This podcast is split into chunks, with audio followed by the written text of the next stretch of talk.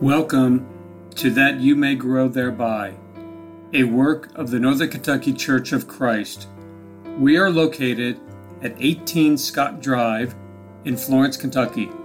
Our phone number is 859 371 2095. You can also visit us at www.nkcofc.com. And now, that you may grow thereby.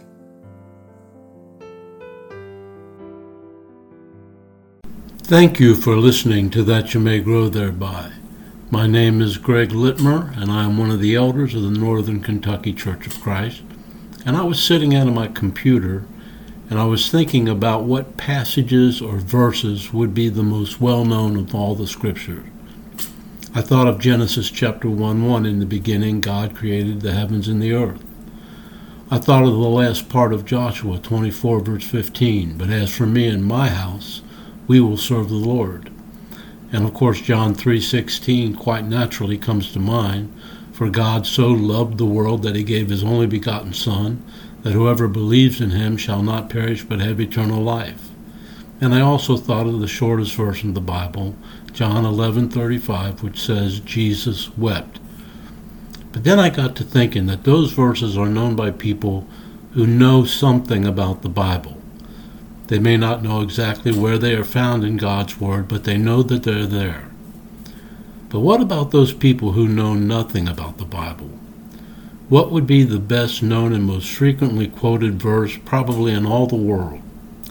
I believe it has to be Matthew chapter 7, which says in verse 1, Do not judge. Now, most people stop there, but it goes on to say, So that you will not be judged. This actually has been on my mind quite a bit lately judging. And let me begin by saying that we are required to make judgments as it relates to the conduct of others, including our brothers and sisters in Christ. In John chapter 7, Jesus was involved in a discussion with certain of the Jews in Jerusalem who were there for the celebration of the Feasts of Booths. At that time, the anger of the Jewish leaders had reached a fever pitch, and it was affecting the crowds in the temple who were hearing both the leaders and Jesus. The leaders were upset with Jesus for healing a man on the Sabbath day. But Jesus pointed out to them that if the time for a child's circumcision fell on a Sabbath day, they went ahead and circumcised him. In verses 23 and 24, we read, If a man receives circumcision on the Sabbath so that the law of Moses will not be broken, are you angry with me because I made an entire man well on the Sabbath? Do not judge according to appearance, but judge with righteous judgment. In other words, look at the entire picture. Actually understand what is taking place and why.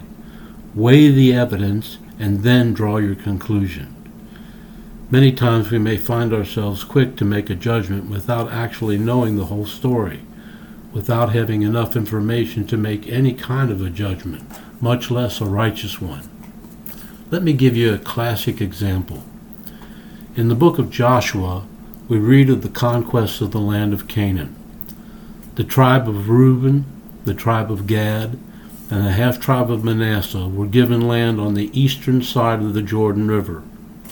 However, the primary battles of conquest were to take place in Canaan proper, to the western side of the Jordan River. Three days before Israel was to cross the Jordan River and begin the conquest in earnest, we find this in Joshua chapter 1, verses 12 through 16. To the Reubenites and to the Gadites and to the half tribe of Manasseh, Joshua said, Remember the word which Moses, the servant of the Lord, commanded you, saying, The Lord your God gives you rest and will give you this land. Your wives, your little ones, and your cattle shall remain in the land which Moses gave you beyond the Jordan. But you shall cross before your brothers in battle array all your valiant warriors, and shall help them until the Lord gives your brothers rest as he gives you, and they also possess the land which the Lord your God is giving them. Then you shall return to your own land and possess that which Moses, the servant of the Lord, gave you beyond the Jordan toward the sunrise.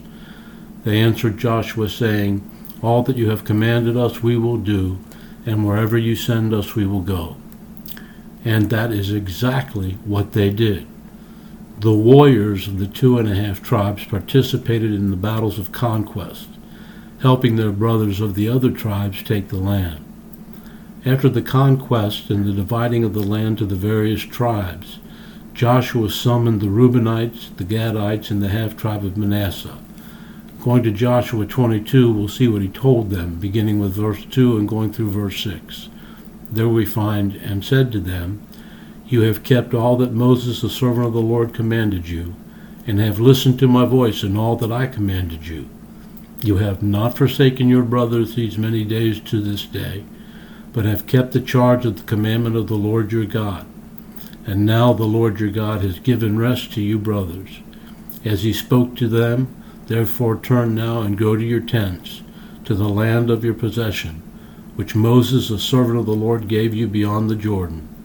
Only be very careful to observe the commandment and the law which Moses the servant of the Lord commanded you, to love the Lord your God and walk in all his ways and keep his commandments and hold fast to him and serve him with all your heart and with all your soul.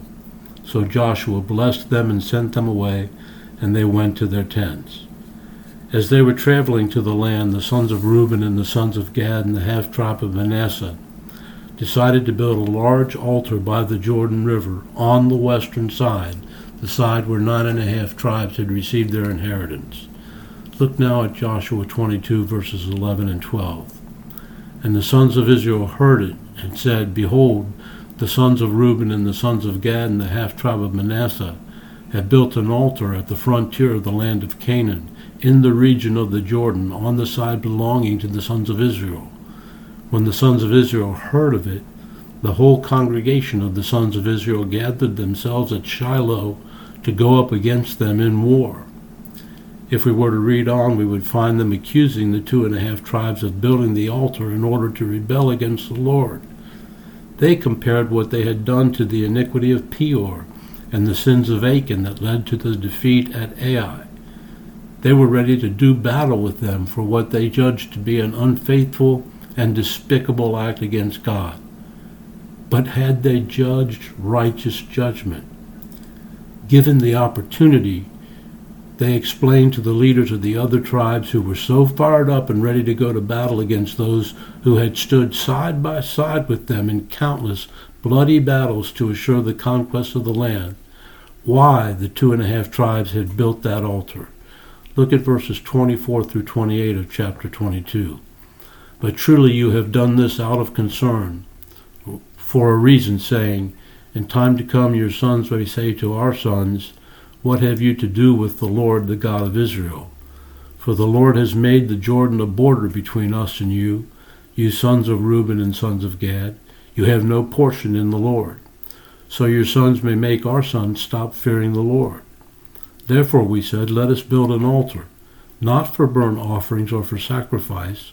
Rather it shall be a witness between us and you, and between our generations after us, that we are to perform the service of the Lord before him with our burnt offerings, and with our sacrifices, and with our peace offerings, so that your sons will not say to our sons in time to come, You have no portion in the Lord.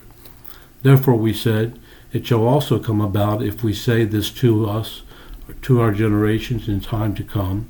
Then we shall say, See the copy of the altar of the Lord which our fathers made, not for burnt offering or for sacrifice, rather it is a witness between us and you. Nine and one half tribes of the people were ready to jump to the wrong conclusion. They did not have all the facts. They did not know the entire situation, but they were ready to judge their brethren with whom they had gone through so much. They were willing to judge them as being unfaithful and to go to war against them. We cannot judge righteous judgment unless we know the whole story. And there is a tendency among us to judge harshly without having all of the evidence. Each one of us has a story. Each one has reasons why we do what we do and we need to be very careful before we jump to negative conclusions. And we need to be very careful that we have truly thought out what we have to say to each other, especially when we think we have the answer for someone else's situation. I want to look at another very interesting situation, a situation where brethren were called upon to judge righteous judgment and act accordingly.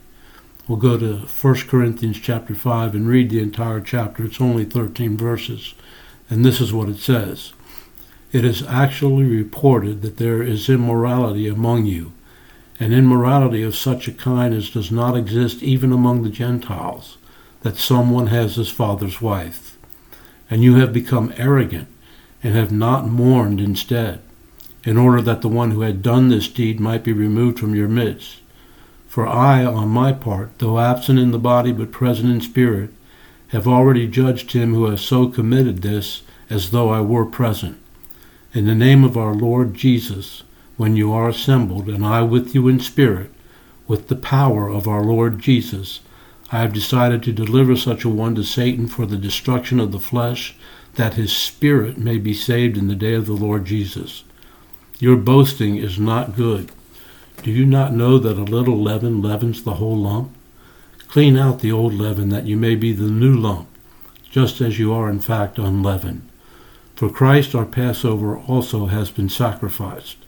Let us therefore celebrate the feast not with old leaven, nor with the leaven of malice and wickedness, but with the unleavened bread of sincerity and truth.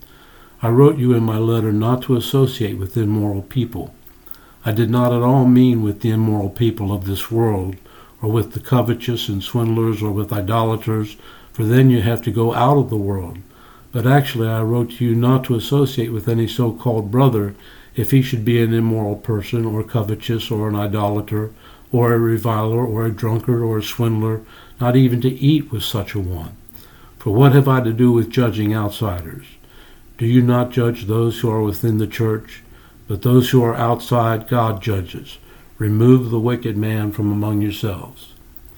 Obviously, the Apostle Paul was calling upon the brethren in Corinth to judge righteously as it related to the conduct of this particular individual. He had placed his soul in jeopardy and was in danger of negatively affecting the entire congregation. If things were allowed to continue as they were, others in the congregation would be emboldened to engage in sinful activities. Judgment was necessary, and their righteous judgment in this case was going to require that they take the necessary steps to remove the wicked man from among them. Of course, we understand that when such steps become necessary, part of judging righteously is to continue to admonish the individual as a brother or sister. Even when such judgment has, re- has been reached, it is first for the spiritual welfare of the one who so judged, and secondly, it is to help to maintain the purity of the entire congregation. Again, I say we must be so very careful about what we say. What about the individual from 1 Corinthians 5 who was engaged in that sin? What did the brethren do and what happened to him? There is good evidence that the brethren made the right and necessary judgment concerning this man and took the required steps toward him. If we look over in the second Corinthian letter, chapter 2, and read the first eight verses, we find this. But I determined this for my own sake, that I would not come to you in sorrow again. For if I cause you sorrow, who then makes me glad but the one whom I made sorrowful? And this is the very thing I wrote you, lest, when I came, I should have sorrow from those who ought to make me rejoice, having confidence in you all, that my joy would be the joy of you all. For out of much affliction and anguish of heart I wrote to you with many tears, not that you should be made sorrowful, but that you might know the love which I have especially for you. But if anyone has caused sorrow, he has caused sorrow not to me, but in some degree, in order not to say too much to all of you. Sufficient for such a one is this punishment which was inflicted by the majority, so that on the contrary you should rather forgive and comfort him, lest somehow such be overwhelmed by excessive sorrow. Therefore I urge you to reaffirm your love for him. Here was evidently a situation where the one judged, righteously by the way, as guilty of the sin of incest and unrepentant, and toward whom the required steps were taken, was moved to repent because of the actions of the brethren. Now they needed to continue to judge righteously and no longer hold that sin against their brother. He needed to know that the sin was behind him now, forgotten by God and forgotten by his brothers and sisters. No one ever needed to bring it up again, either to him or to anyone else. Failure to act properly toward this repentant brother would cause him to despair. In conjunction with judging righteous judgment, before we close, I want to say just a few things that we have to say that uh, demonstrate that we do not personally have very good judgment. We all know that the Bible has a great deal to say about what we say to others and how we say what we do say. One well known passage that addresses that subject is found in James 3. Looking at verses 6 through 13, James wrote, And the tongue is a fire, the very world of iniquity. The tongue is set among our members as that which defiles the entire body, and sets on fire the course of our life, and is set on fire by hell. For every species of beasts and birds, of reptiles and creatures of the sea, is tamed and has been tamed by the human race. But no one can tame the tongue. It is a restless evil and full of deadly poison. With it we bless our Lord and Father, and with it we curse men, who have been made in the likeness of God. From the same mouth come both blessing and cursing. My brethren, these things ought not to be this way. Does a fountain send out from the same opening both fresh and bitter water? Can a fig tree, my brethren, produce olives, or a vine produce figs? Neither can salt water produce fresh. Who among you is wise and understanding? Let him show by his good behavior his deeds in the gentleness of wisdom. Let's be kind to one another. Look for the best and believe the best until and unless the clear evidence says otherwise. Let's not judge without having all the facts, and remember that everyone goes through something, maybe not now, but that we all will. I just know that it is so often much better to be sure to open our hearts instead of our mouths and be careful to listen and judge righteous judgment. Thanks for listening.